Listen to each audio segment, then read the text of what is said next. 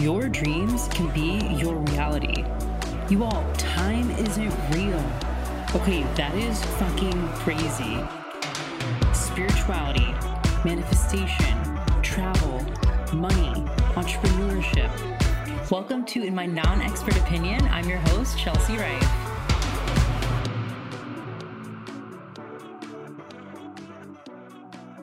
What is up, everybody? Welcome to the final episode of 2021 of In My Non Expert Opinion. What a year! What a time! What the hell happened this year? I think that's the question I'm asking myself. I am so. I, I'm still processing this year, to be honest. As you can see, I'm like eh, all over the place with my thoughts. I still feel like I'm mentally processing a lot that happened and I'm going to get into it today. I'm doing a personal year in review. So last week I did a business year in review where I shared 10 lessons around what I learned in business and what I feel like I could work on in 2022. And I want to do the same thing with my personal life. Now, I was actually going to take a break from the podcast over the holiday break, but I I really love doing solo episodes. And the feedback I get from a lot of you is you like my solo episodes sometimes even more than my interviews.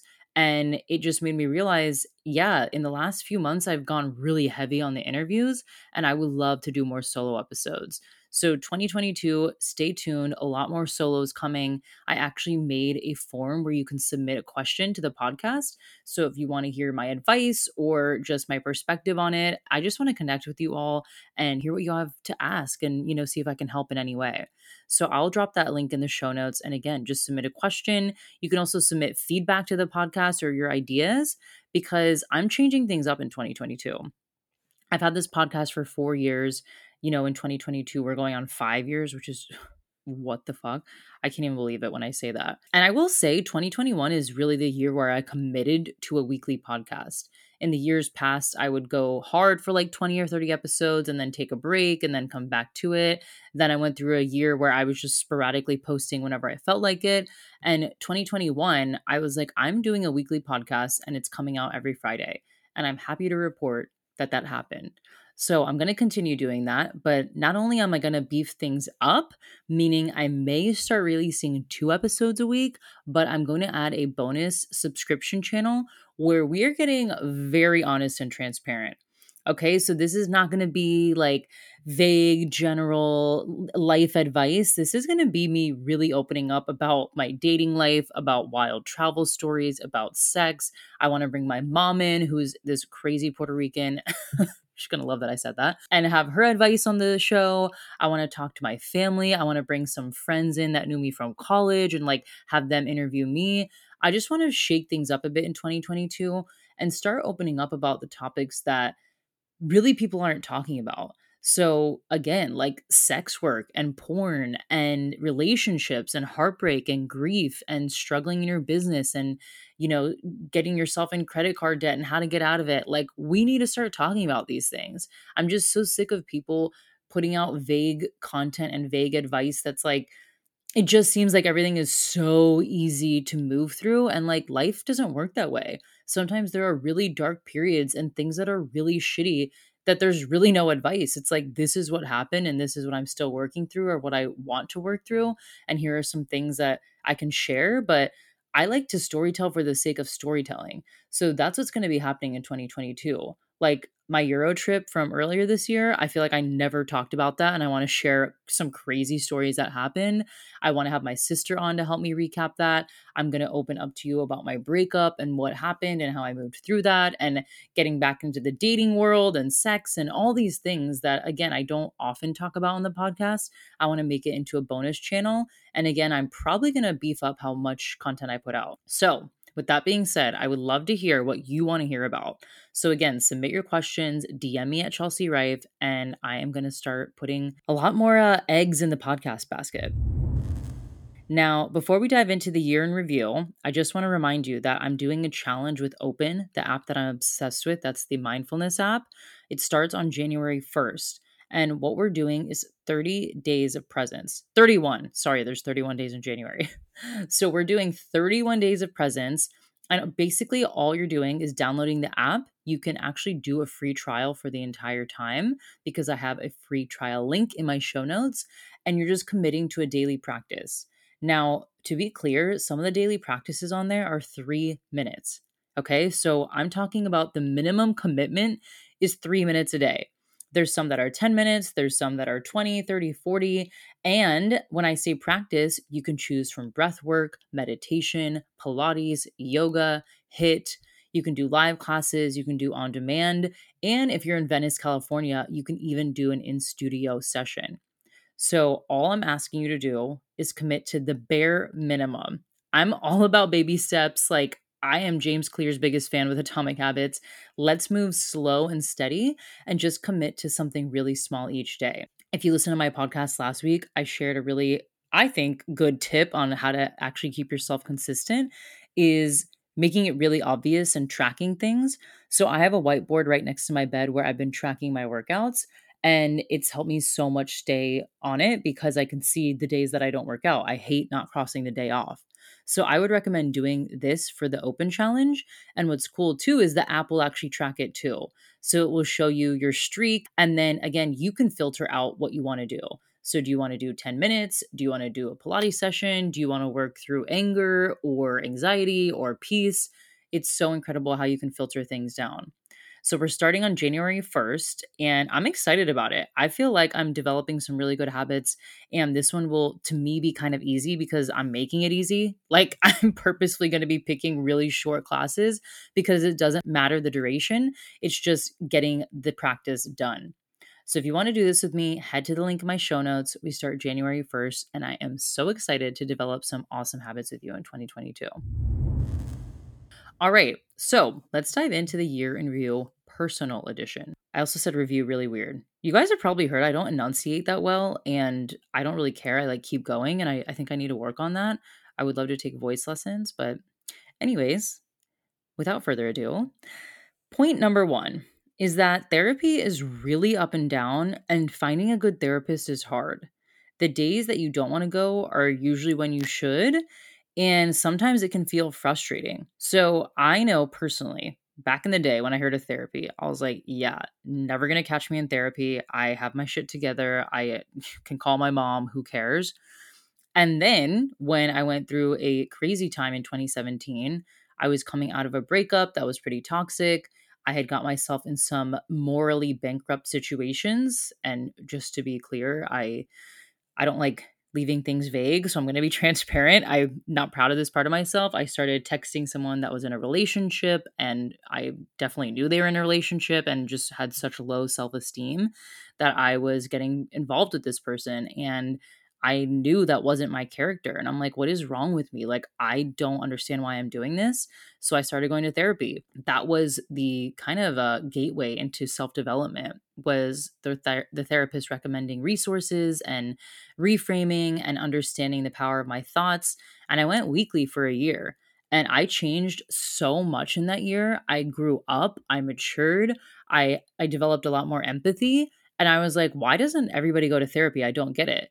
And I realized there was this huge stigma around it. Like you have to be severely depressed or, you know, very much suffering from anxiety or crazy or off your rocker, you know, all these crazy terms that people use. And so people don't go. Or they think, what do you mean I'm fine? Like, whatever, I get a little bit stressed out at work. Or, yeah, of course I want to work on these things, but I don't need to go to a therapist. And what I would say to that is a therapist is someone that is there not only to first of all they're trained in what they do right? They studied what the subject is. So if you're going to someone for anxiety or depression they know what they're talking about. They studied this. The second thing about it is it's just sometimes a place to vent and process.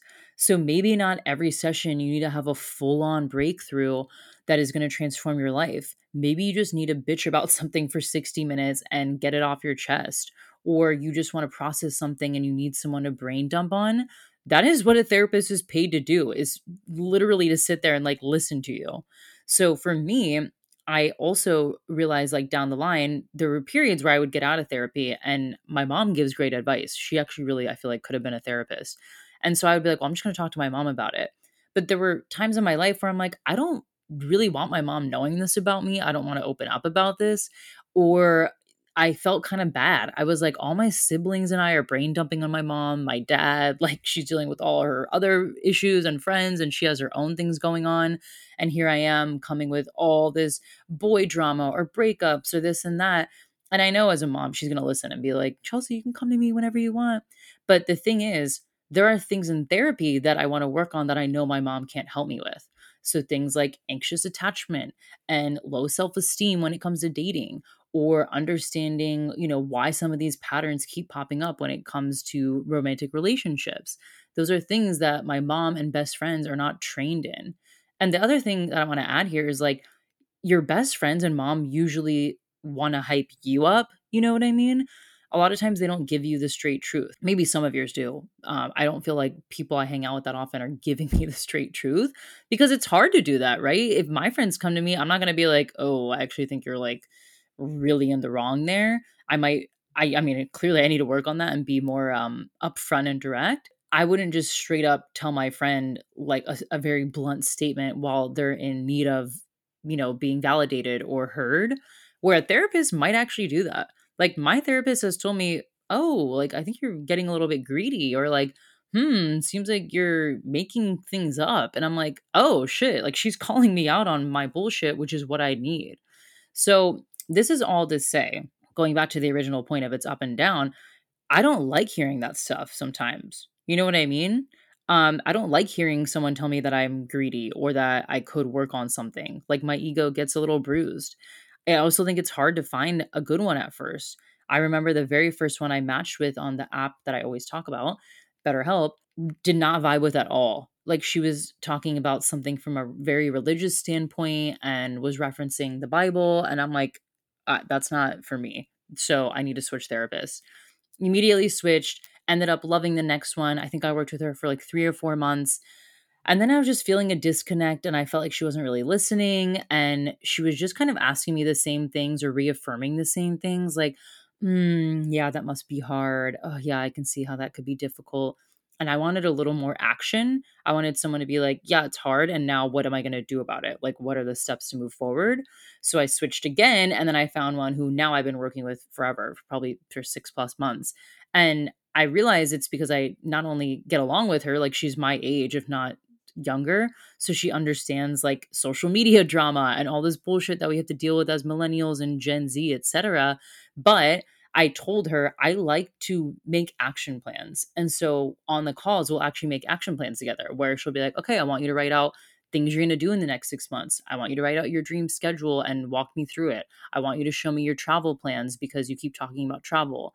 So she's held me really accountable. But when I say sometimes it's up and down and the days I don't want to go, I don't want to go, is like I go to her every week and sometimes nothing really happens in the week. And I'm like, why am I here? Like, what am I going to talk about? Another, like, nothing really happened. I'm just working at home.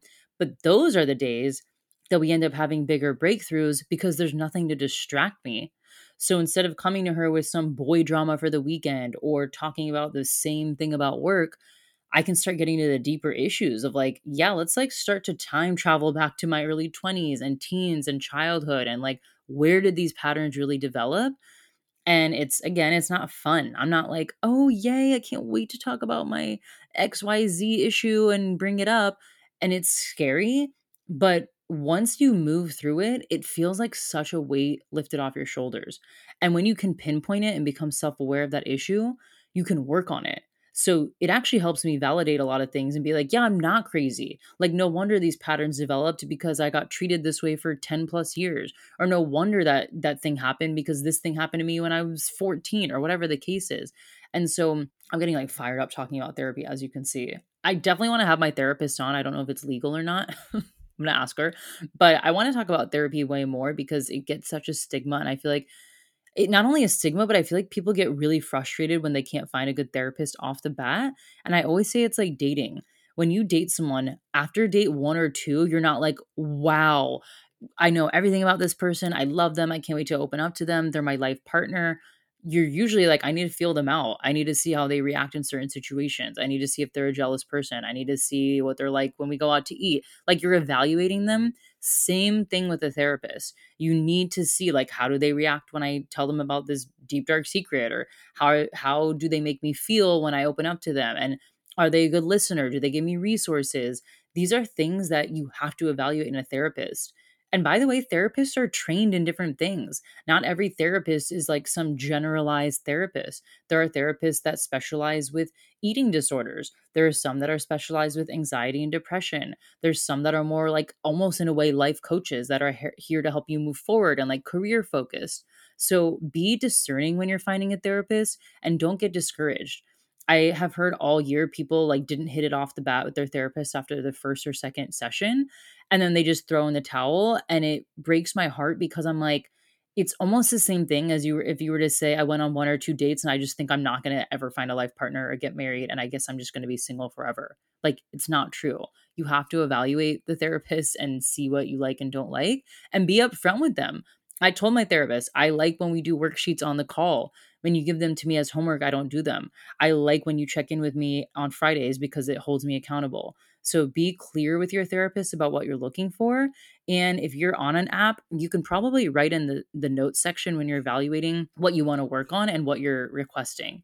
So I think I also put like, I want someone that's a little more holistic. I don't want someone that's very religious. I want someone around my age that understands like social media drama because let's be real, we all are on Instagram dealing with some bullshit. I need someone that understands that that was a long explanation and a very long first point to make, but I am fired up about therapy and I really, really hope that you invest in a therapist in 2022 or have someone that you can go to, some type of mentor or coach or guide, or someone that's like not your partner or, uh, you know, best friend or mom, and someone that's trained in these subjects and issues that you want to work on because you'll make more progress. Okay, wrapping that one up.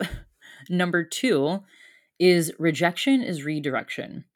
Now, before you roll your eyes like I used to do, because I feel like it's such a cheesy quote, this is something that I have repeatedly learned over and over again this year and had to reframe it.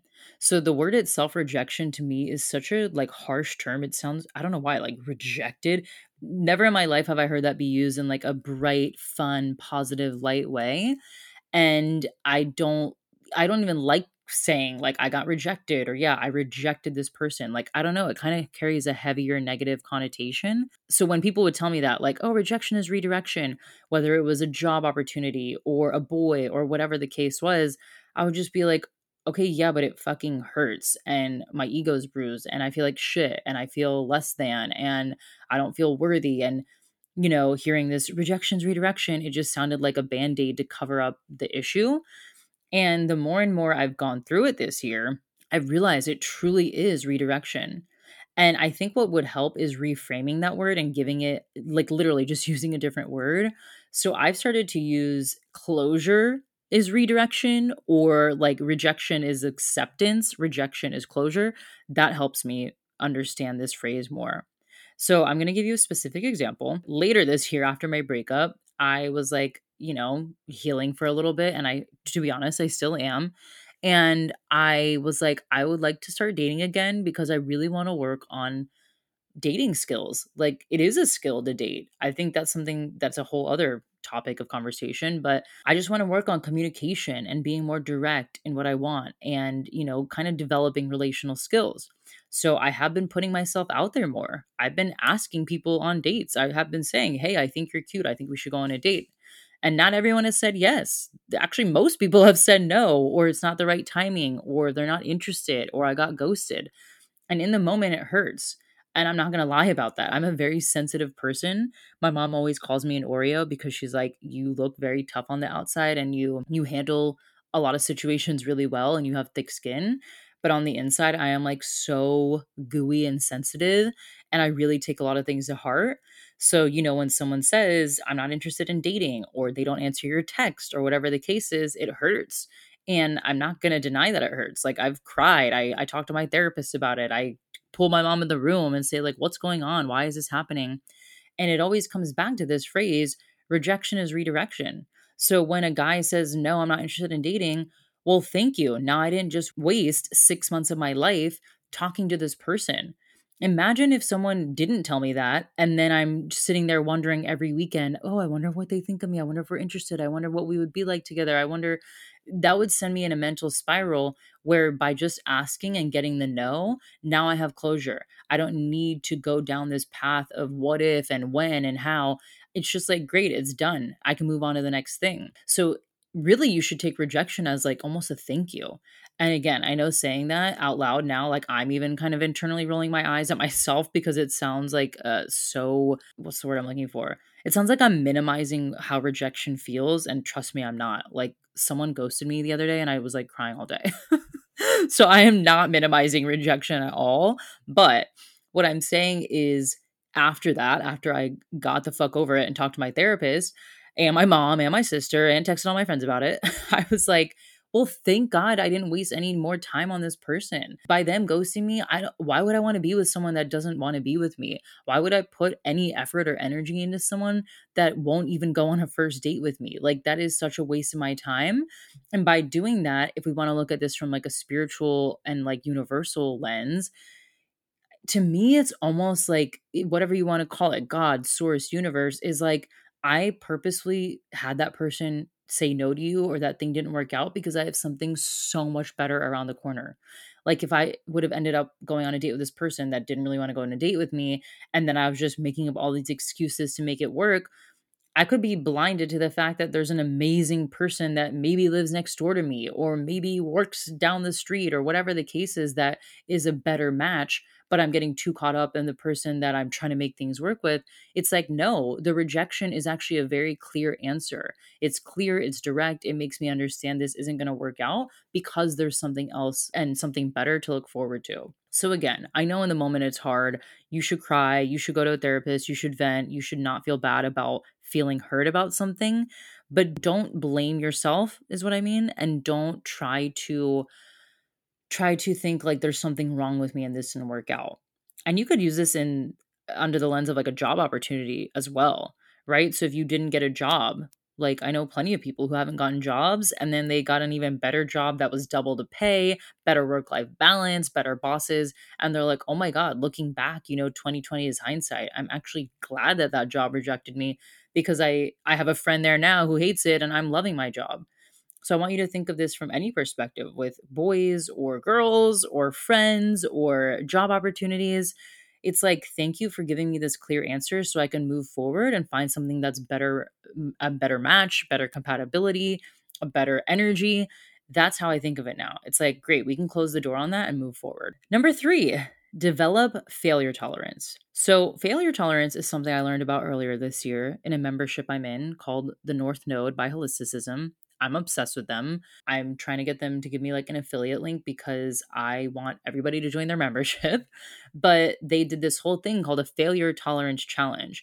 And I was like, what the hell is failure tolerance? Like, it, it kind of sounds clear, right? Like, you're developing a tolerance for failure. But Michelle Pellizzon, who is the founder of Holisticism, did a podcast about this. And it was, she explained it it's like failure tolerance is actually putting yourself in situations where you're really not good at it at all and you are pretty positive you'll fail, but you're doing that to develop the tolerance for it. So a lot of times as humans, we don't put ourselves in those positions. We might put ourselves in positions where we're like, okay, I'm not an expert at this or I'm not the best at this ever, but like I think I could get it done. For example, um, a hard workout class like Barry's Bootcamp or Orange Theory, I do not like going to them. I am not great at cardio. I'm not a great sprinter. I don't like doing quick workouts like that where you're like running from station to station and the lights are blaring and you know the person's like yelling at you like an army sergeant. I used to do those classes and I just did not like them. But me going to one is actually not putting myself in a position to fail because A, I've done it before. B, I know I have the capacity to at least get through it.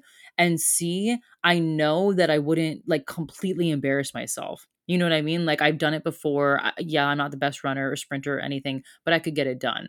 So I'm not really putting myself in a position to fail. Where I would put myself in a position to fail is like songwriting or singing right? If someone was like, "Hey, I want you to come sing at the um, local pub tonight," never in my life have I sang. I guess that's a lie. I was in chorus for like one year when I was in sixth grade. but like, you know what I mean? I don't know. I don't understand the tones. I don't understand even the, the language of music or even writing music or reading music. If someone's like, hey, I want you to come down and play the guitar, I would be like, What are you talking about? I've literally never played an instrument. I don't know how to read music. So putting myself in a position to fail would probably be, be like going to a music school and understanding on day one I'm really going to embarrass myself.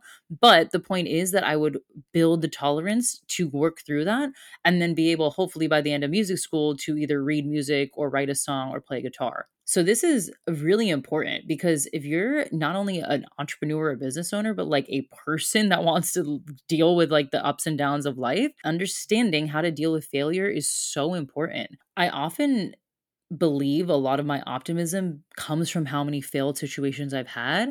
And I guess I've never learned to put it in the context of failure tolerance. But like there's been a lot of situations in my life where I have have crashed and burned or completely embarrassed myself. And I'm like, okay, well, it can't get worse than that. I'm just going to keep going. And I feel like that's really helped with a lot of things I put myself. I think that's why I take a lot of risks because I'm like, I don't care. I don't care if someone thinks it's crazy that I'm moving to Australia and quitting my six figure job, even though I could make a shit ton of money. I don't care that people thought, you know, I was dating someone eight years younger than me six months ago. We, I was in a relationship with someone eight years younger than me, and I didn't care because I was like, I, I don't. It doesn't matter to me but I think I had to develop this tolerance for failure and really like get over the fear of embarrassment to take a lot of these risks. Essentially, failure tolerance is like the the more you fail and the quicker you fail, the quicker you can learn and get back up. And this is why when I work with people on mindset or energy or anything, I always tell them, I'm like, the point of life, in my opinion, is not to be happy and joyful 24 7. It's to learn how to ride the waves of life and still be optimistic. I love the word optimism more than I love the word happiness because it's, to me, it's a more true meaning of life. When I can be optimistic, I know that everything is temporary, nothing lasts forever the you know the heartbreak i went through this year i know this is not going to last forever. Even though i still deal with waves of it i know this is not going to last forever. Even though i had shitty months in business where i was like what the hell just happened? I, how am i even going to pay rent? I can't believe it. I don't know how to create a schedule. I know i'm not going to be like that forever. So developing a failure tolerance i think equally helps you develop optimism which is a really important trait and i feel like skill to develop in life because life uh, I, don't know who sold us this dream that life is like easy breezy beautiful. You will always deal with death. You will always deal with sickness. You will always deal with heartbreak. You will always deal with rejection. Like that stuff isn't just going to go away because you learned how to journal or meditate or do yoga. You have to learn to deal with failure and embarrassment and the things that don't go as planned because that's life. Yeah, developing a failure tolerance has been a huge, huge learning lesson, which I feel like does tie to number two of like rejection is redirection. I have had to face a lot of failure with dating and breakups and things not going my way or how I thought they would go. And I'm hoping that it will pay off, but I think it will. You know, I was talking to my sister about this and I'm like, yeah, it sucks that, you know, a lot of the dating things that in my mind I feel like are going to work out aren't working out but it I've also learned so much about myself in the process and done so much work on myself, especially learning from all these failures. And again, they're not really failures, they're just kind of endings that I know I'm not going to end up with some shitty guy. You know what I mean? Like I've done too much work on myself and experienced too many things to just throw in the towel and be like, "Oh, whatever, I'll just date this like toxic, narcissistic, egotistical, shitty loser guy." Like that's it's almost out of the realm of possibility now because of how much failure I've had around it. So it's like my barometer and has actually gone up because it's like I'm not going to deal with that anymore and so I know I can I learned from all those experiences and now I can say I'm not going to put up with XYZ and I know I will end up with a great person, but I have gone through a lot of failure to get there. Number 4 is stop underestimating the basics and trying to quantum leap. I've done a whole episode on this. I did a the title was literally stop trying to quantum leap. And I know that's attractive. I know that's a sexy word. I know all of us want the instant gratification. We want the million dollars in 6 months. We want to be booked out. We want to pay off debt. We want the soulmate. We want the big house. Whatever. You want to do everything all at once and we want it all now. And I feel like the issue with quantum leaping is it doesn't set you up for sustainability or understanding how to regulate your nervous system. When I say stop underestimating the basics, I'm talking to myself when I'm saying all these, by the way, too. I used to join high ticket group coaching programs and, um, you know, really like what I thought would be transformative Zoom calls where I'm like, okay, I signed up for a money, you know, money mindset course, expecting the coach or the one 90 minute call to all of a sudden solve all my problems. Like all of a sudden, I would be financially literate and tracking my finances and investing in a 401k and investing in companies and paying off my debt after like one or two calls. And then after, you know, two calls, my life wasn't changed and I would stop going to them and I wouldn't watch the replays. And, you know, they would even say, hey, the trick is literally to manage your money. Go to the financial worksheet that's in the course portal and pull it up and do it. And I was like, mm, no, it's too much work. You know, I'm waiting for the message to click. I'm waiting for t- my life to be aligned. I'm waiting for something to be channeled to me. And then this will all just like click into place. Not true. That is not true. One Zoom call is not going to radically change your life. One mentor, you know, doing a 190 minute call, yes, it could change the trajectory of where you're going, but a, that's a lot of pressure to put on someone, but B, thinking that you're going to quantum leap after like one call where you've never practiced something, you've never done it, you've never implemented it is very unrealistic. And I'll use myself in my life as an example, as I have with all these. But what I, what's really coming up for me with this one is like financial literacy. Again, I was joining all these money memberships and masterclasses and workshops, being like, what what message is going to stick where I'm really going to get my shit together? And I was just kind of waiting on these people to deliver some message that would hit me that I would be like, and like lightning, I would just start tracking my finances, pay off my debt, build a savings. And what I learned was okay, the basics here are let's start with just checking your bank account every day. Let's start creating a spreadsheet to track your finances. Let's actually invest in accounting software. Let's actually understand what your expenses are each month. That took some time. I didn't do that all in one day. I actually had to have someone kind of call me out and be like, I've asked you to create a financial spreadsheet like six different times and you haven't. and I was like, yeah, clearly I'm avoiding it because I'm thinking that this lightning bolt of a energy is going to hit me and I'm just going to do it one day. And it's like, no, I had to sit down. It wasn't fun. I had to sit down, open my bank account, download the statements, start plugging things in the spreadsheet. And I was like, okay, I understand why I've been avoiding this because I am clearly dealing with some shame and guilt around my finances. I don't like how much credit card debt I'm in. I don't like how much I'm spending every month on food. I don't like how much I, you know, don't stay within a budget. And that's why I wasn't tracking my finances. And that's the pressure I was putting on coaches to, you know, change my life with one Zoom call. It's like, no, you need to go do the work and start with the basics of creating a Google spreadsheet and tracking your finances once I started doing that and consistently doing it, it made me realize like these are the baby steps I need to get in place to start being wealthy.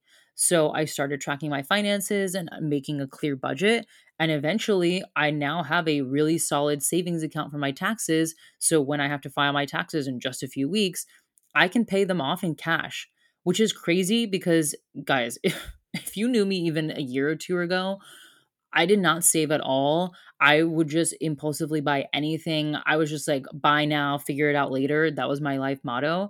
The fact that I have enough money in my tax savings account to pay in cash blows my mind. But it's because in the very beginning of the year, I didn't want to do it, but I had to take the baby steps to get these things in place. And I stopped trying to quantum leap. I was like, I'm not going to go from someone who barely understands their monthly expenses to being a fucking investor of you know companies and you know the most baller investment portfolio in the world with 100k in savings like what that's not going to happen if i can't even open my bank account. So stop underestimating the basics. The basics are what set up the quantum leap. I feel like that might be the quote of the episode. And i want you to think about this. Anybody that has a solid savings account started by transferring a small amount of money or started by taking X amount per each paycheck and putting it there. You don't just get whatever the savings you're trying to build deposited directly into your bank account and then transfer it over. Like solid savings accounts are built dollar by dollar. You know, good habits are built daily. And this is really where the book Atomic Habits plays an incredible role in explaining this is what he says in the book the, the word atomic is because they're so small they seem like a joke but then they're the things that pay off he wrote this quote that i love it's like bamboo builds an extensive root system for five years underground. You don't even see bamboo for five years. And then all of a sudden it explodes within six weeks to be 90 feet.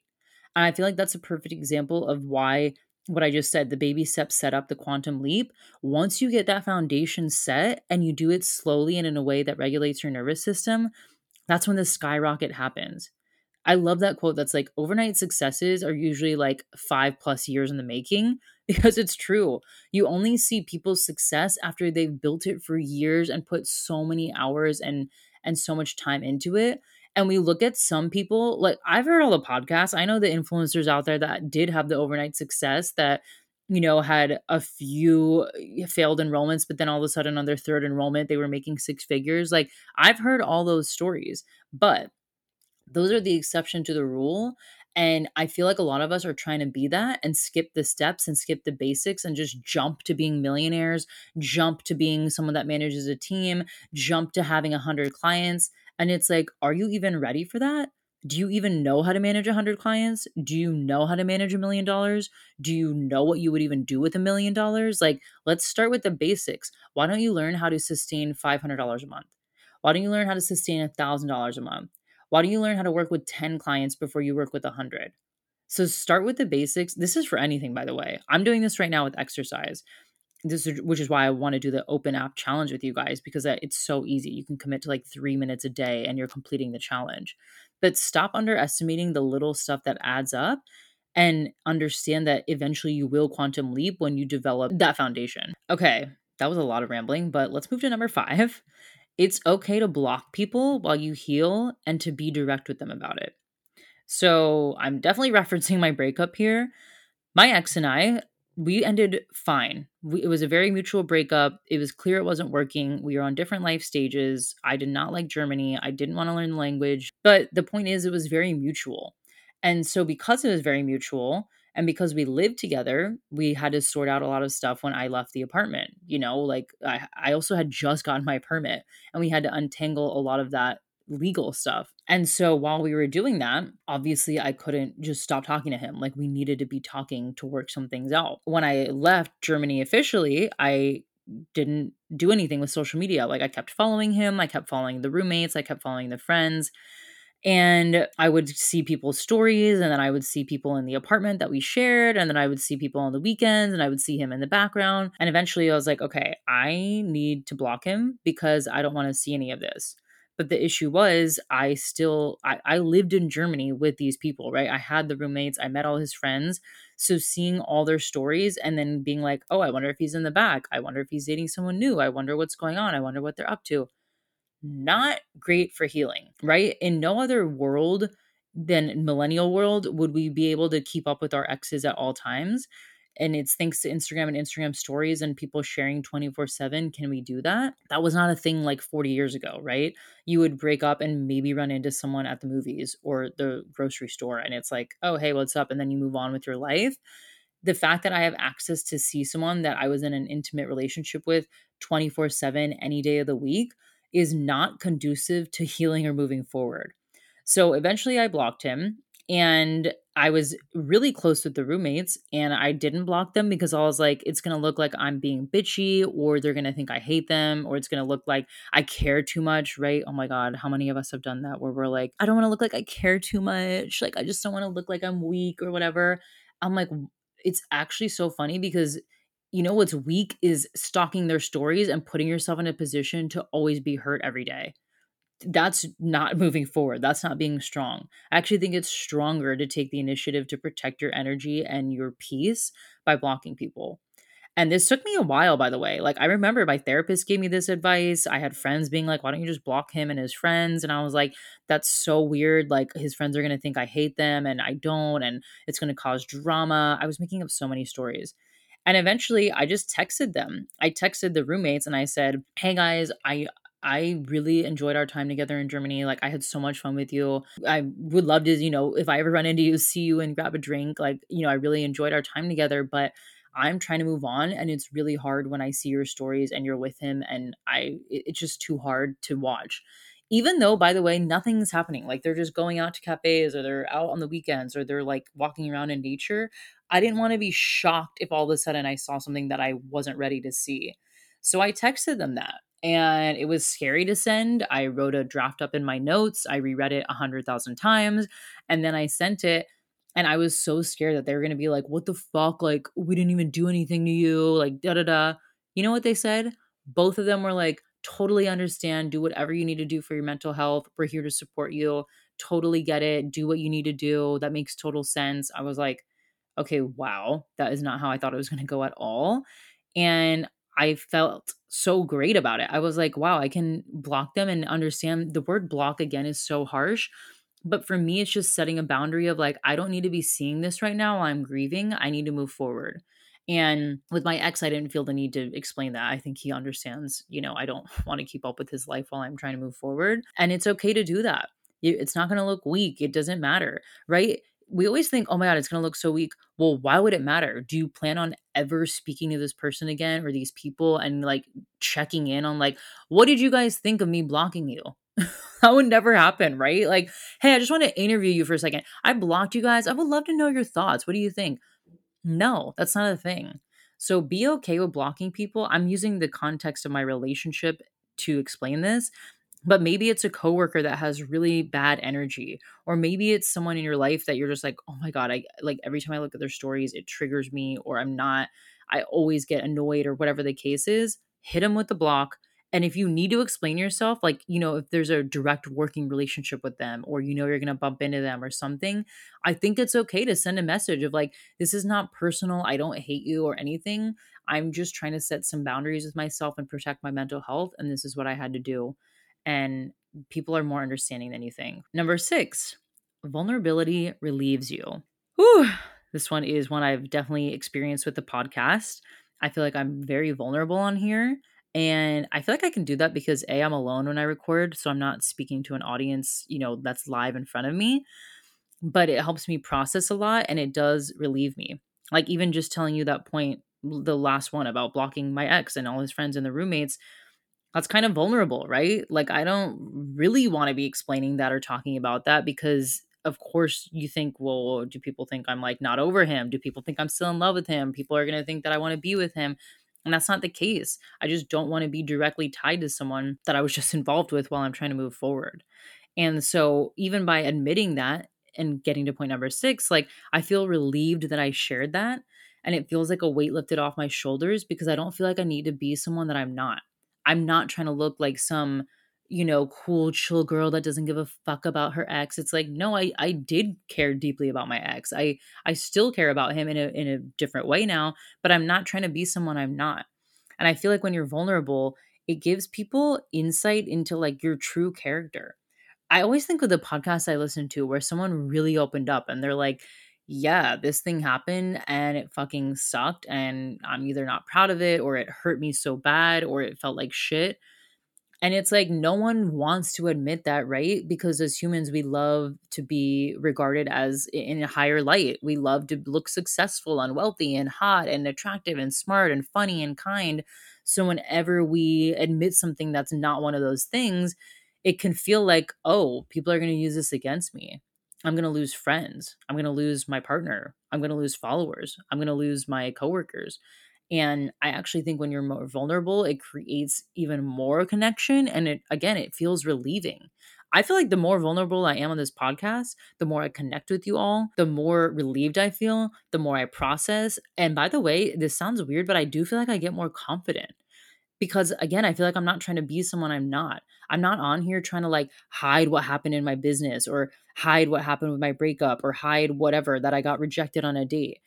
And I think that helps me process things because it shows you A, I'm human, B, I'm imperfect, C, I still have shit that I'm working through. And it feels relieving to know. I already know I'm probably gonna get message after after this podcast where people will say, Oh my God, I related to that so much. I know that that would help someone. And so that's why I do it because I feel like it relieves me and it helps other people if I were here trying to sugarcoat everything, being like, oh yeah, dating's okay, and like, yeah, I've totally moved on from my breakup, back in the game, loving life. Yeah, a few things went wrong with business, but like, who cares? Onward and upward. that's not being real at all. Like this year was actually the hardest year I've had probably in my adult life. I lost a family member two weeks ago. I've gone through a really hard breakup. I traveled while I was still trying to run a business. I, by the way, running a business in and of itself is a whole fucking other slew of emotions. I've had clients that wanted to cancel their contracts or refund. I've had uh, issues where I wanted to cancel contracts or refunds. I've now I'm living at home right now with my parents. It's a whole different dynamic. There are so many things that have not gone my way this year or that I'm not thrilled with how they ended or uh, that I'm proud of or you know look at with uh, beautiful a big smile like it's not like that. I'm I, some things really just suck. And I feel like by admitting that I feel a sense of relief I'm like, whew, yeah, I don't have to fake that I had the best year of my life or fake that this year was all roses and butterflies when it wasn't. And it makes me feel more me. It makes me feel more human. It makes me feel more connected to you all. And so I would encourage you to be more vulnerable. And I don't even mean on Instagram, I just mean in your life, like being straight up honest with people. This has helped me a lot too with dating. Like instead of trying to play it cool and like, oh, I don't give a fuck and I'm just going to be the cool girl, it's like, no, I'm going to be vulnerable and be like, hey, I think you're cute. I think we should go on a date.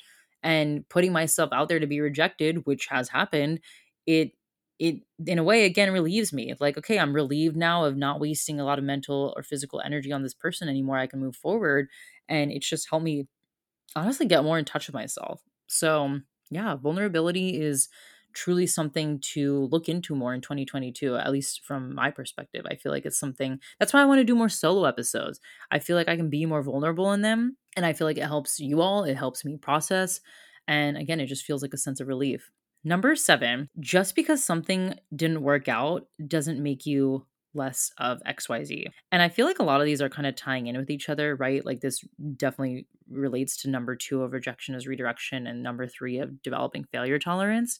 But this one I'll I'll put in terms of my breakup. My breakup happened. I went through all the stages of grief of like bargaining and anger and you know whatever. I don't remember all of them. I've dealt with so much this year. I like can barely remember half the things that happened. But I do remember going through all these different stages and one of the stages was me starting to make the breakup mean something about me like, wow, we broke up because I didn't put a lot of effort into this. Or we broke up because I stopped caring about my appearance and I wasn't working out as much and I could have dressed up more. Or wow, I I didn't show, you know, more of my intellectual side. I wish I, I would have read more books and looked more this is like seriously the shit that was going through my head. or like you know i wish we would have had more conversations about the future and our plans and so now he probably thinks i don't have goals or he probably thinks i'm not ambitious which is like so silly because it's not true. This is why i always have to go back to evidence like factual based evidence. None of that is objectively true. That's me making shit up in my head to either try and make my ex look bad or me feel validated in my self pity party me trying to, you know, validate my low self esteem when it comes to dating by making up all these scenarios. And that is not helpful at all. That hasn't helped me at all. That's something I still work on in therapy. There are definitely times that, you know, things still come up where I'm like, oh my God, because we broke up, it means that I'm not good enough. When in reality, that's not true. We broke up because we were no longer compatible and we no longer had the same goals or life experience. We were very much on different pages. And that's why it didn't work out. And I always have to flip it to the alternative. Like, what was the alternative? Let's say we did try to stay together. I would have been already, I was already not happy in Germany. I would have continued to be more unhappy. I would have started to resent him. I would have started to resent the situation. I would have not made as many friends because I wasn't making a lot of friends there.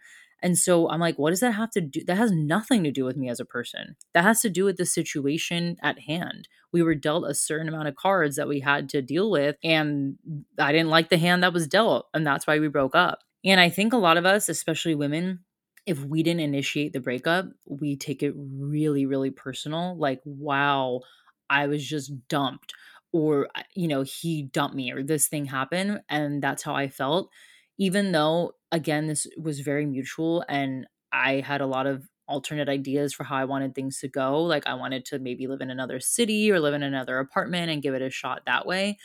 And he was like, I just don't even think that would help. Like, you know, I just think we're on different pages. In that moment, I felt like 100% I agree. Like, this actually isn't going to work out long term. But when we broke up and I was processing it, I kept making it about me like, "Oh my god, he he dumped me because I didn't speak up for myself or he dumped me because of this." And it's like he didn't dump me. He had a conversation that I already wanted to have.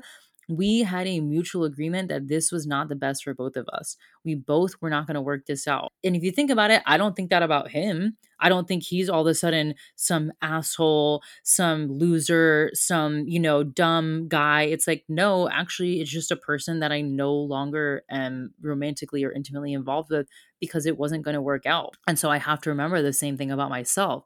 Just because it didn't work out doesn't make me less of anything. I'm still a smart person. I'm still kind. I'm still generous. I'm still all the things that he loved about me when we were together. It's just from a compatibility standpoint and our life experience and stage, we weren't on the same page anymore. And it's like that's life. This goes back to failure tolerance. Like that's the that's the weird part of life is like things don't work out and sometimes it actually is for the best in the moment it doesn't feel like the best thing ever but again if i'm looking back i'm like if we would have stayed together i would have been uh, miserable in germany. I didn't like where we lived didn't like the language didn't want to learn the language had a really hard time making friends was dealing with the lockdown hated the weather so it's like yeah he could see that and he's he even said i can tell you're really unhappy here.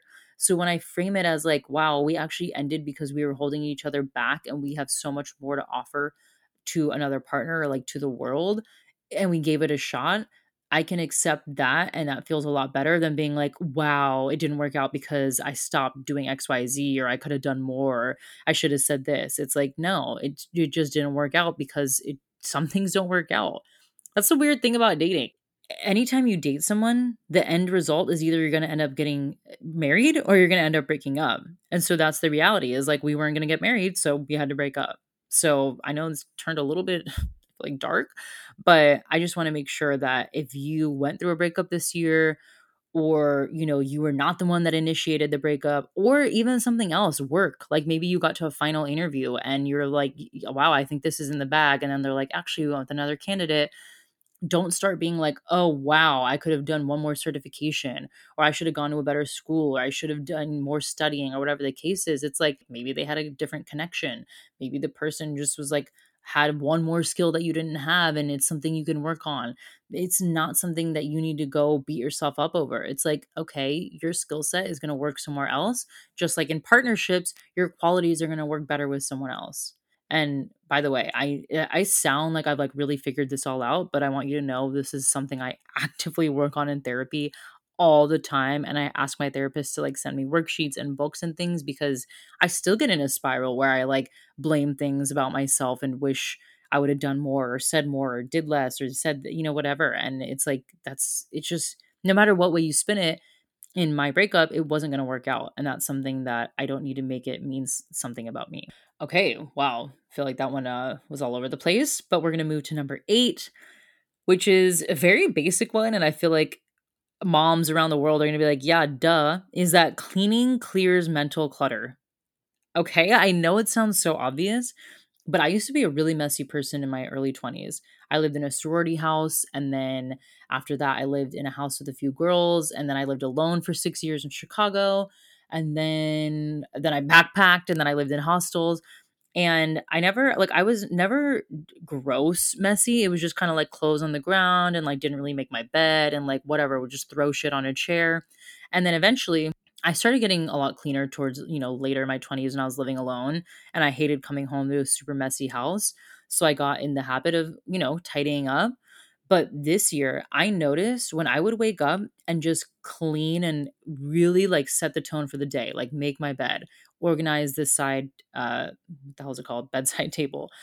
Um, you know, clean up the kitchen, put the dishes away, even like wiping down the counters and just making everything look good and smell nice and be clean. I would be so clear headed for work which was interesting because I was like, obvious, this has nothing to do with work, right? Like putting the dishes away has nothing to do with me coaching someone. But in a way, it kind of did. It was like, now that's not on my mind. I don't need to worry about this mess that's in the room. I don't need to walk into a gross room where shit is all over the place. And I feel like even now, I'm looking at uh, my my room in front of me, and I'm like, oh my gosh, I need to tidy up. No wonder I felt so scatterbrained all day, and I feel very tired lately. It's because we're packing for this Europe trip. By the way, I'm getting ahead of this, so by the time you hear this, I'll be in Europe, but I'm recording a week ahead. But we're packing for this Euro trip, so shit's all over the place, and I'm like, no wonder I've been taking naps all day and like so tired because literally the room is cluttered and my mind is cluttered. And so my brain is trying to solve a million problems. It's like clear inbox, clean the floor, do the dishes, clean the counter, do the laundry. It's like too many things where if I just made it a point to tidy up every night and clean, I know I would feel mentally better. So clear clutter in your space. And I want to know how it feels mentally to do that and see if you just feel a bit of an energy change.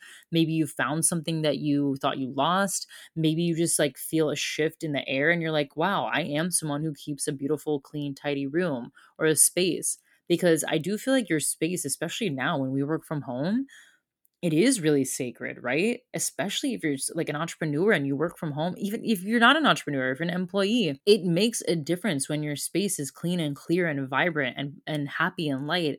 It, it feeds your energy. And it like obviously this makes sense. That's why the Marie Kondo show blew up. And that's why we love watching that other show, totally blanking on the name. Oh, the home edit, right? It's like we see how much people light up when their space is organized.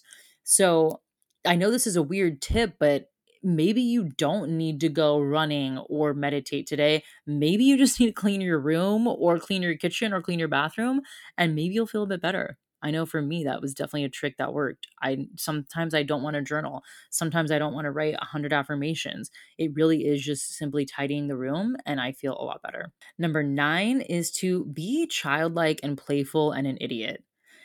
And this one I really felt like started to pop up at the end of the year, especially after my breakup, I during my my relationship, we were in a lockdown, okay? We were in a lockdown in Germany. I lived with German roommates. I didn't have many friends. I had basically one or two friends there. Um, a lot of people weren't my age. We lived in a small, tiny German village, basically. And I just poured myself into my work. So I was like, you know what? This is the time where I'm really going to put all my eggs in the work basket which is why I ended up launching like a billion programs and probably why I could commit to a weekly podcast because I wasn't doing anything else. I was literally just working all the time. And so when the breakup happened and I started traveling, I was like, whoa, you have all this freedom to do what you want. You don't have to take care of someone else. You don't have to, you know, be cognizant of like all the roommates in your house. You don't have to pour yourself into your work all the time.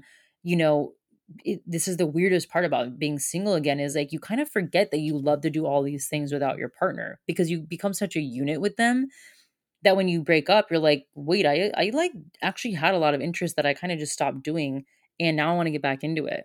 So for me that was dancing that was cooking that was creating art and it was so freeing to go to dance classes in london and like shake my ass, do a hip hop dance class, do whatever I wanted, and not feel like, oh my God, you know, this wouldn't have happened if my ex. He actually like really supported all my hobbies. But there was this fear of like, okay, if I'm doing a chair dance class, do I really want my ex's like mom or sister to be seeing this? if I, you know, start posting about certain things or like even on the on the podcast, like talking about certain topics that maybe I wouldn't have talked about before, it it just started to feel like, "Oh my god, I can be childlike and playful again and be a fucking idiot and have fun." It was it was such a big learning lesson. And like what I mean too by being an idiot kind of goes back again to failure tolerance and rejection and all this stuff is like put yourself in positions to look dumb and look silly because usually that's what we want to do anyway, right? And I know you're like, "Wait, what are you talking about, Chelsea?" Think about little kids how they're just walking along the street and they'll like start screaming with enthusiasm over a candy store or all of a sudden they'll start dancing or they'll start you know in the car shaking and dancing because they like love the song. Most of us want to do that. I've been listening to a song on the sidewalk and be like god i would like love to break out and dance right now or just sing the lyrics out loud but i'm at this stop and i don't want to look crazy with everybody walking around me and so we don't do it but imagine how fun it would be. It reminds me of like La La Land when everybody was singing in the streets. Imagine how cool it would be if we were all like that. If you would just walk along the street with your headphones and be like, oh my God, I'm just going to sing along. Or yeah, I am going to like tap my toes or like move my hips while I'm listening to this song. And it's not even in public. It's like childlike stuff you can do in your room. I've seen so many people take up like morning dance parties within their rooms. I it's the coolest thing because I've been there and done that and it is the biggest game changer to wake up and put on a good song and genuinely be an idiot. Like, no choreography, no one to share with, no one to impress. It's just like, I'm gonna literally dance like a little kid and just let my energy move around. It's such a mood booster. So go be childlike, go be playful, go make yourself look like an idiot, and go do things that you would have done as a child. I ask a lot of my clients this because my clients get so focused on monetary wins and success and followers and XYZ. I'm like, what did you like to do as a kid? And it's always kid like things that we don't really do as adults. We kind of just stop doing them. Like, oh, I swam or I gardened or I would always help my mom in the kitchen and I would cut up the veggies and we would cook together. I'm like, go do that. Go do that this weekend. Go take a cooking class. Go take a cupcake baking class and have fun with the frosting and eat it and put it on your partner's nose. Or if you're not with a partner, eat it yourself. Go swim. Go into the ocean and jump around. Go be silly. Go get dirty in the garden and make a fucking mess. I feel like I talked about this a little bit on my Instagram in Germany, but when I started, I got a juicer and I would cut up all the juice, or excuse me, the veggies and fruit for the juice, and it would make a mess in the kitchen. Like carrots flying everywhere, celery like falling off the counter, and my ex would be like, "What's going on here?" But it was so fun for me because I felt like a little kid helping her mom in the kitchen. And I remember being like, it's just so fun and make a mess. And like, I actually loved getting all the pulp and stuff out of the juicer and just making a mess with my hands and knowing like, it's okay, I'm going to clean this all up. But I feel like a little kid again doing this. So I would go back to your childhood and see what you love to do, or even in your adulthood. Like maybe there was something you did in college that you stopped doing, or like writing, or pottery, or singing, or improv, or acting and go try to find at least once a month a class or something or a, uh, a studio or a session or a group that can help bring that side of you out because it is such a game changer. It's something that I'm putting a lot of effort into 2022. I just talked to my therapist about this too, where I was like, I don't want everything I do to be tied to work. Like, I want to go to a pottery class and create pottery just for the sake of it, not to sell it on Etsy, not to post about all my progress in the pottery class. Like, genuinely to just get messy with the clay and have fun and go do something every week that has literally nothing to do with making money or my business. So, that's what I'm going to do. I would love to take a pottery class. I want to take a writing course. I want to go, there's actually an improv group that pff, talk about failure tolerance. I would love to go, but I think I would completely embarrass myself. But it's like maybe I go try one class. Maybe I try my hand at stand up comedy one time just to be a kid again, right? Like the fun of going on stage and having the fake microphone in your hand when you're little, giving a shot at that now. So, yeah, I really encourage you to do some inventory of your life and see where you can add activities that have nothing to do with making money or promoting yourself or anything, but just literally being childlike and playful and looking like an idiot. Last but not least is that it's okay to change your mind. And it may mean that something will take longer, but really ask yourself what's the rush? My favorite question that my therapist always asks me is then what? So, again, I'll use context from my life. There's an example I have from my business where I wanted to change the direction of my business and I wanted to do the podcast coaching where before a lot of people knew me as a mindset manifestation coach. That's actually still when you're on my website, what the hover bar says is like mindset manifestation. And that's very much the theme you will see in my website. I'm pretty sure my freebie is like a manifestation freebie. And I started to think midway through the year, I would love to coach people on starting a podcast. I didn't realize that there was such a gap here that I could fill where I've had my podcast for years. I know I could help people. I know what I'm doing. I went to school for this stuff. I know how to storytell. I know how to interview. I know how to lay out a compelling story. Why would I not help people do this? But it felt like such a hard pivot from like mindset manifestation because not all of my mindset clients wanted to launch a podcast. And so I was like, oh, you know what? Let me start by making a course and like teasing it out and then see what will happen. It took way longer than I thought. I originally had planned to launch the course like last January. Then I started putting together the content and I was like, no, I need more time. So then it was going to launch in March. And I actually started promoting it in March. But then I realized I'm like, I don't know why it just doesn't feel like the time right now. And then eventually I finally launched and did it in August. So what I mean by that is like it took way longer than I expected, but what was the rush? Why why did I need to get it off the ground in January? There was no podcast coaching police being like, "Hey, you didn't launch it. You're going to have to stop that idea." There's no idea police being like, mm, "Didn't launch it last year. You can't do it right now."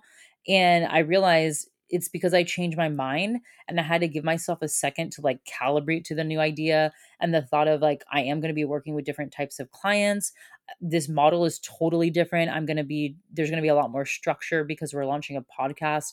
People will need checklists, they're going to need resources, they're going to need plans. This is a lot different than mindset manifestation coaching. And I realize like it's okay to change my mind. It's okay that it's going to take longer. And again, asking myself, what's the rush of even getting this off the ground? The question my therapist asked about then what, that was really related to finances.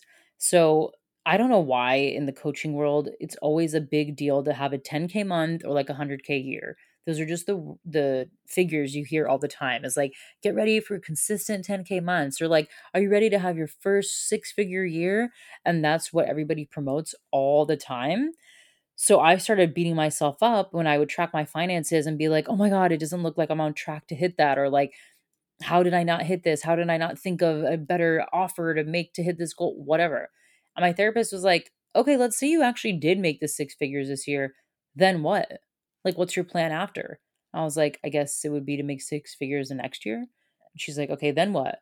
I was like, well, I guess eventually I want to make seven figures. And she's like, okay, then what? And I was like, oh my God, I see what she's doing. She's making me realize I have my whole life to figure this out. I don't need to figure everything out in a week or a month or even six months or even a year. And I always think about this this example in the way of authors and books. I always hear people say a book took them like years to write. And I never could understand the concept of writing a book because I'm like, what do you mean? Like, don't you have the idea and you just write it in a week or two and get it off the ground? And it's like, no, some good things take time. Things change. People change their mind of what the book is about or what the characters are doing or what the plot is. So then they have to rewrite, they have to edit, they might have to rewrite again. And I'm like, "Oh, that's that's what I mean by it's okay to change your mind. It may take you longer. It may not turn out the way you want it to, but again, what's the rush? Why are we all so rushed to get shit done? Like again, ask yourself, then what? You launch the podcast and you book your dream guest and you get a sponsor, then what? It's okay to change your mind. And this happened a lot too with even, you know, the like the dating world of maybe I liked someone after, uh, you know, hanging out with them a few times, then I didn't like them. Okay, it's okay to change my mind. It yeah, now it's going to take me longer to find someone, but again, why would I rush that? That's something that's really important to me. I'm not going to rush dating and settle with someone I don't want to settle with. So, this one is it's really hard to grasp in a world where we a lot of times feel like we're being wishy-washy when we change our minds or we think we're going to confuse people or we look like non-committal at least that's what i felt i'll speak for myself.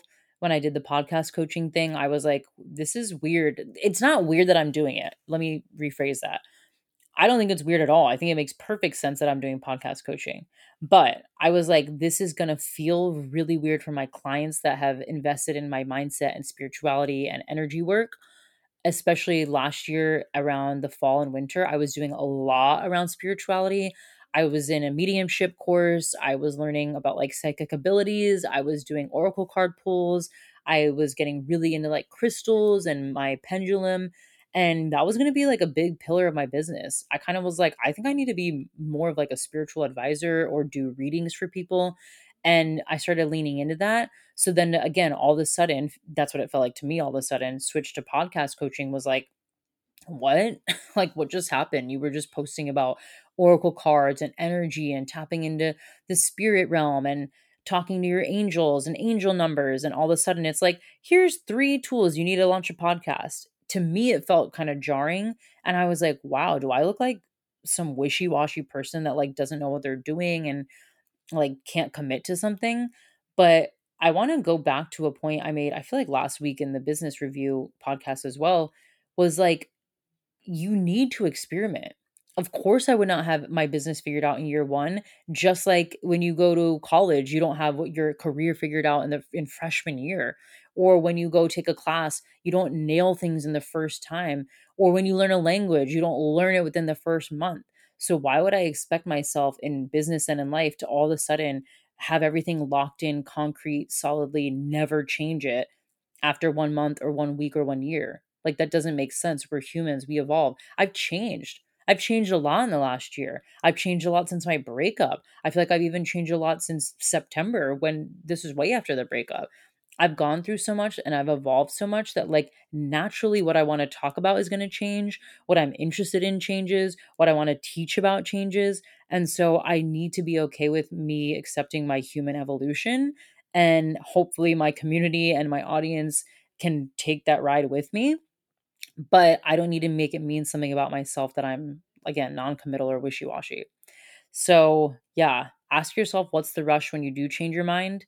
Ask yourself what's next and ask yourself why am I trying to put pressure on this to get it off the ground? Is it because I'm trying to make a quick buck? Do I think this will make me famous? Do I think this is the thing that's going to get me my life partner? Whatever the case is, really evaluate where that need to rush is coming from I, I imagine a lot of it is from Instagram, at least it was for me. And maybe you need to take a break. Maybe you need to block people. Maybe you need to delete the app. Maybe you need to get yourself in an accountability group. Maybe you need to hire a therapist or a coach. Find support systems as you're going through a lot of this stuff. And I guess that would actually be number 11. I know we said 10, but like find support systems. I would not have been able to get through this year without all my support systems. I'm talking from business to personal life. I had a sensuality and like relationship mentor. I had a business coach. I was in a money membership about like financial literacy and wealth embodiment. I was in another membership about intuitive business and witchiness and all these different things. On top of that, I also had a therapist. I had friends. I had my family. I kept up with friends that were in Australia. Like, if I didn't have all these support systems, I would be a fucking mess right now. So, do not be afraid to ask for help. If you are not asking for help and you're trying to internally process everything and deal with shit yourself, you're going to implode. You, your human body and mind is not meant to be a storage unit for a million emotions and thoughts all at once.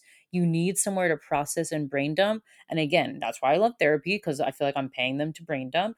But maybe you process through writing or art this is why I love my podcast because I feel like I process a lot through this and it's like yeah I need to I'm I'm not meant to hold all these emotions and feelings to myself I need to dump them somewhere to move through them. You know we're humans we are a relational species we thrive off of being with other humans that's why we have tribal mentalities we don't like being outcast we don't like being by ourselves we don't thrive eh, being alone all the time we need human connection.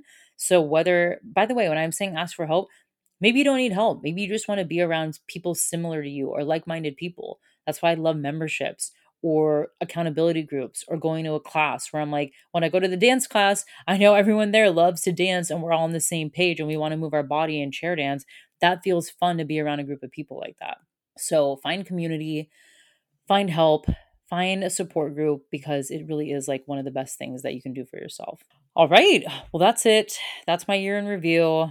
I know I was all over the place and I tried to add as much context as I could, but there's still a lot that I'm like processing and need to understand how to articulate, which is again why I'm in therapy all the time and why I like to read books and understand different perspectives. And I love learning about the mind because it's such a, an interesting, complex thing. But like I said, the podcast does help me process. So Thank you for listening. I hope this helped you in some way. And like I said, in 2022, I want to do a lot more solo episodes. So let me know what you want to hear about, whether that is more about dating and relationships and like my honest truth and experience with them, or business and how I've actually, you know, tried to sustain myself for the last year and you know the things i've done and haven't done um travel i have so many I, i'm trying to figure out if i should make a different travel podcast or just make my bonus subscription all about travel because there's so many tips and tricks I have, not from like just the, you know, how to book a cheap flight or how to be safe when you're traveling, but from like a an attitude and mental perspective around traveling. I know a lot of people wonder like how do I work while I'm traveling and how do I meet people and where am I getting the money and all these things. So I would love to share more about travel. So I will link the submit a question form in the show notes where you can also leave feedback and your ideas. Make sure you DM me at Chelsea Rife and make sure you leave a review if you found this helpful at all. Ratings and reviews help so much. By the way, you can rate on on Spotify now. You can't write a review, but you can rate. So that will help me so much in reaching more people. And a review is honestly like payment. I do this podcast for free. I put a lot of work into it. I put a lot of energy and time into it. I do a lot of planning. I do a lot of editing. And so, really, I do consider your review like the least amount of currency, and it's the greatest gift ever. So, just remember too, if you leave a review, you're going to be entered into a giveaway to win a year long subscription with Open. And if you want to try the trial, go to my show notes where you can try it 30 days free. What I would do is download it on January 1st because then you can do the whole challenge with us for free and we can do it together. So, again, head to the link in my show notes, use that link to sign up right around January 1st, and then we'll do the challenge together. I'm thinking of doing a close friends Instagram story where we can all check in and um, hold each other accountable. And then the habit tracking whiteboard, definitely going to be doing that. And just remember, the app also keeps track of your streak as well. So yeah, I'm to be committing to the easiest thing possible, like three to five minutes a day. When I feel like doing more, I will. But I am all about the path of least resistance in 2022. So yeah, that's it. Thank you so much for listening. I hope you have an amazing new year. Be safe, rest, chill. I feel like that's the vibe right now is just like chill, rest, don't overdo it, and take some time to yourself and review your year and see all the things that you want to celebrate. All right, I'll see you guys in 2022.